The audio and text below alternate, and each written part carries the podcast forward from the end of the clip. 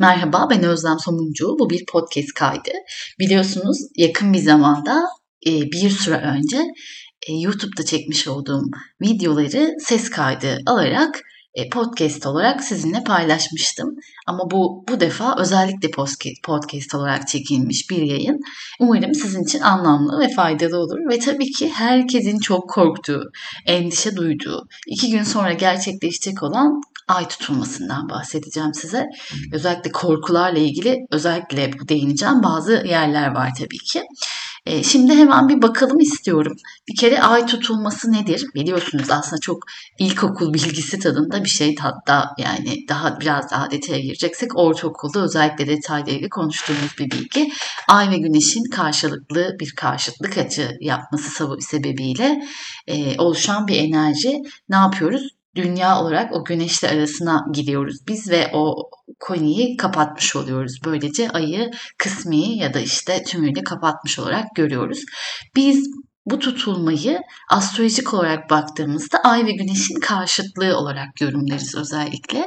Ve bu karşıtlıkta ay düğümlerine yakın olduğunda zaten tutulma olarak konuşulur. Aslında bir dolunay değil mi? Ve dolunaylarda biliyorsunuz ki sert enerjiler barındırırlar. Bizim e, tahmin edersiniz e, böyle e, ilkel insanların olduğu dönemden e, kalan e, korkuları, endişeleri, ayı kaptırma, yedirme e, şeylerimiz, ilkel duygularımız var diyelim. Ve bunlar atalardan da aktarılıyor ve dolayısıyla hepimiz zaten bu dönemde bırakın böyle sosyal medyada bir sürü korkunç şey okumayı sadece tutulma olacağı zaman hiçbir şey okumamış dahi olsak böyle korkularımız olağanlaşıyor. Yani zaten içimizde bir duygu bunu hissediyor ve var oluyor ki bugünlerde hepiniz biraz sıkılmış ve stresli hissediyor olabilirsiniz anlıyorum çok normal. Çünkü gökyüzü de zaten hani bunu böyle hissedeceğimizle ilgili sembolleri bize veriyor bize. Öncelikle şunu hatırlatmak istiyorum. Gökyüzü niye bizi rahat bırakmıyor dediğinizi duyar gibiyim. Bir kere gökyüzü bu olayların müsebbibi değil. Onu söyleyeyim. Sadece bir sembol. Biz bu sembolü okuyoruz ve aktarıyoruz. Yani aslında inanırsanız eğer siz böyle düşünüyorsanız inancınız varsa ki astrolojiye inanmak biraz da inanç gerektirir. Kadersel bazı deneyimler yaşıyoruz. E, astrolojide bu deneyimleri semboller yoluyla bize anlatan bir okuma sanatı aslında bakarsak. Yani orada öyle olduğu için yaşamıyoruz bu deneyimi. Zaten öyle olduğunu haber veren bir şeyden bahsediyoruz. Her neyse ben böyle konuşmaya başlarsam konuyu çok başka bir yere dağıtabilirim. Hemen ay tutulmasına gelmek istiyorum. 5 Mayıs 2023'te saatler 20.33'ü gösterdiğinde İstanbul'a göre en azından alındığında bu böyle tabii ki biliyorsunuz bir yerde başlıyor bir yerde devam ediyor şeklinde. Dünyanın farklı yerlerinde farklı saatlerde gözlemleniyor. Biz bu tutulmayı akşam saatlerinde olduğu için elbette gözlemliyor olacağız. Yükselen de Akrep Burcu, tutulma Akrep Burcu ve biz bir yıldır hatta ortalama bir buçuk yıldır zaten akrep ve boğa tutulmaları yaşıyoruz. Akrep ve boğa tutulmaları yaşadığımız için aslında bu enerji bir, bir yıldır hayatımızda. Bugün var olan bir şey değil. Ama özellikle 6 ayda o tutulma döngülerinde tekrar kendisini hatırlattığı için de e, tabii ki yoruluyoruz. Yani o duyguyu tekrardan, o korkuya tekrardan kapılıyoruz.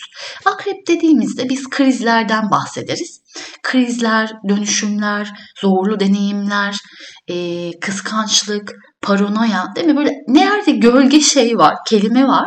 Akrep burcu ile ilgili konuşuruz. Akrepler de bunu çok üzülürler haliyle. Çok iyi anlıyorum. Ama biz özellikle kriz dediğimizde aslında akrepleri de teselli edeceğim burada. Çünkü ben de bir Mars ve Satürn akrebim. Bizim kriz diye tanımladığımız bir şey akrep burcu için çok basit bir şey olabiliyor. Hani onlar onu affedersiniz donunda sallıyor diyebiliriz. De, de, denir ya böyle hani. Donunda sallıyor yani nihayetinde. Dolayısıyla e, bizim kriz diye tanımladığımız bir şey bazı insanlar için kriz olmayabilir. Sizin haritalarınızda da böyle majör göstergeleriniz olabilir. Dolayısıyla başkasının kriz tanımlaması size uymuyorsa özellikle uymadığını da biliyorsanız evrensel e, şey döngü içerisinde kendinizi gözlemlediyseniz bununla ilgili hiç korkuya kapılmayın.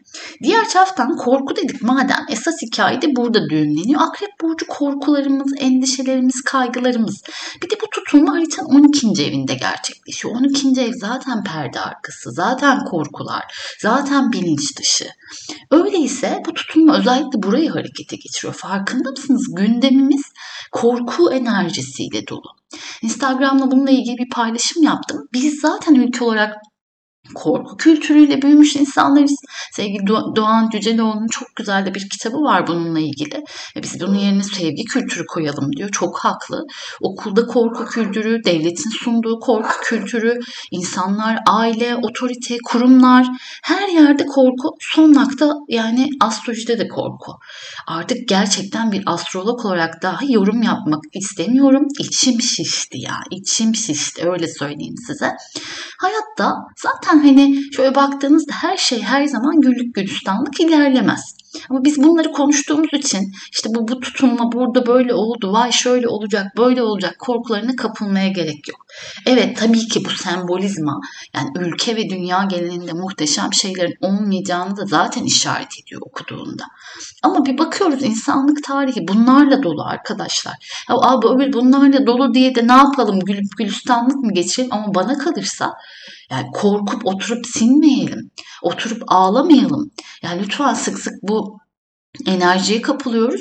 Buradan bir çıkmak lazım. Önce onu söyleyeyim bir kere konuşacaksak ay tutulmasının en net enerjisi bu ve gölgesi de bu. Diğer taraftan Merkür Retro bu tutulmaya eşlik ediyor. 12. ev hastaneler, kapalı alanlar, hapishaneler biliyorsunuz koş tutulması da burada gerçekleşmişti. Dolayısıyla buralarda çıkabilecek bir takım zorlu deneyimler ifade ediyor. Ve perde arkasında dönebilecek konuları. Ee, burada tutulmanın güzel bir enerjisi var. Her şeye rağmen Mars sevdiği bir burçta değil fakat e, yine de üçgen açı yapıyor tutulmaya Yengeç burcunda. Ve o da 8. evde ama hani teselli üçgen e, bazı krizleri de kolaylaştırabileceği gibi bir noktada aslında duygularına kulak verebilen, pasif agresyonu aşabilen ve onu sağlıklı bir şekilde ifade etme fırsatı yakalayabilenlerin kazanacağı bir tutulma. Çünkü Merkür de retro diyor ki herkes iletişim noktasında sıkıntı yaşıyor. Kendini ifade etmekte zorlanıyor.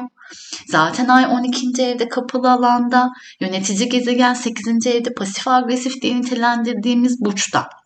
Biz ne zaman kendi duygularımıza kulak vereceğiz? Biz ne zaman gerçekten isteklerimizi fark edeceğiz? Biz ne zaman başkalarının akrep burcu bizi manipüle etmesinden sıyrılacağız? İşte o zaman kendimizi sağlıklı ifade etmeye başlayıp sağlıklı adımlar atıp sağlıklı kararlar verip sağlıklı adımlar atacağız diyebilirim. Evet biraz sert ama bunun dışına çıkabilmek mümkün. Yani bir sürü insan bunu kendi hayatında haritaları böyle olduğu halde yaşıyorlar ve yapıyor biliyorlarsa bence biz de yapabiliriz. Diğer taraftan tabii yükselen de akrep burcunda para ve maddi konular bu tutulmanın ana temalarından. Yani cinsellik, işte paranoya, kıskançlık bunlar da beraberinde gelebilir. Ama şunu hatırlamamız lazım. Biz aslında akrep burcunu konuşurken işte yılan akrep, kartel akrep, akrep akrep diye konuşuruz. Küllerinizden yeniden doğmayı olmayı anlatır. Çok uzatmayacağım çünkü çok uzun bir yorum yapmak istemiyorum. Ama Zodyak'la ilgili bir şey hatırlatmak istiyorum. Zodyak Koç burcuyla başlar. Koç burcunun yönetici gezegeni Mars'tır. Mars'la yani bir eylemle hayat başlar. Dolayısıyla bu yolculuk işte boğaya, ikizlere, maddeye, aile kurmaya, yengece vesaire devam eder ve Zodyak'ta ölümün temsilcisi Akrep burcunda 8. evle biter. Aslında biter orada hikaye. Akreple ölüm olur değil mi? Biz orayı akrep 8. evi konuşurken ölüm diye konuşuruz. Orada hikaye biter.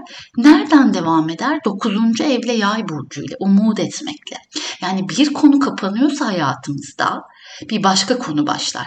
Ve dikkat edin yaşamı başlatan şey Mars'tı. Akrebin yöneticisi de Mars'tır. Dolayısıyla yaşamı sonlandıran şey de Mars. Yani her şeyi belirleyen bizim aslında eylemlerimiz. Çünkü Mars bizim eylemlerimizdir. Dolayısıyla hayatımızı şekillendirmek elimizde. Ona yön vermek elimizde. Ve sonrasında küllerimizden doğup yeniden başlayabilmek, yay gibi umut edebilmek, hayal edebilmek, olaylara pozitif bakabilmek de elimizde. O yüzden bizim nereyi seçtiğimiz çok kıymetli. Gölgelerimizi seçiyoruz, korkularımızı seçiyoruz, sevgiyi seçiyoruz. Çok kıymetli. Görüşmek üzere. Hoşçakalın.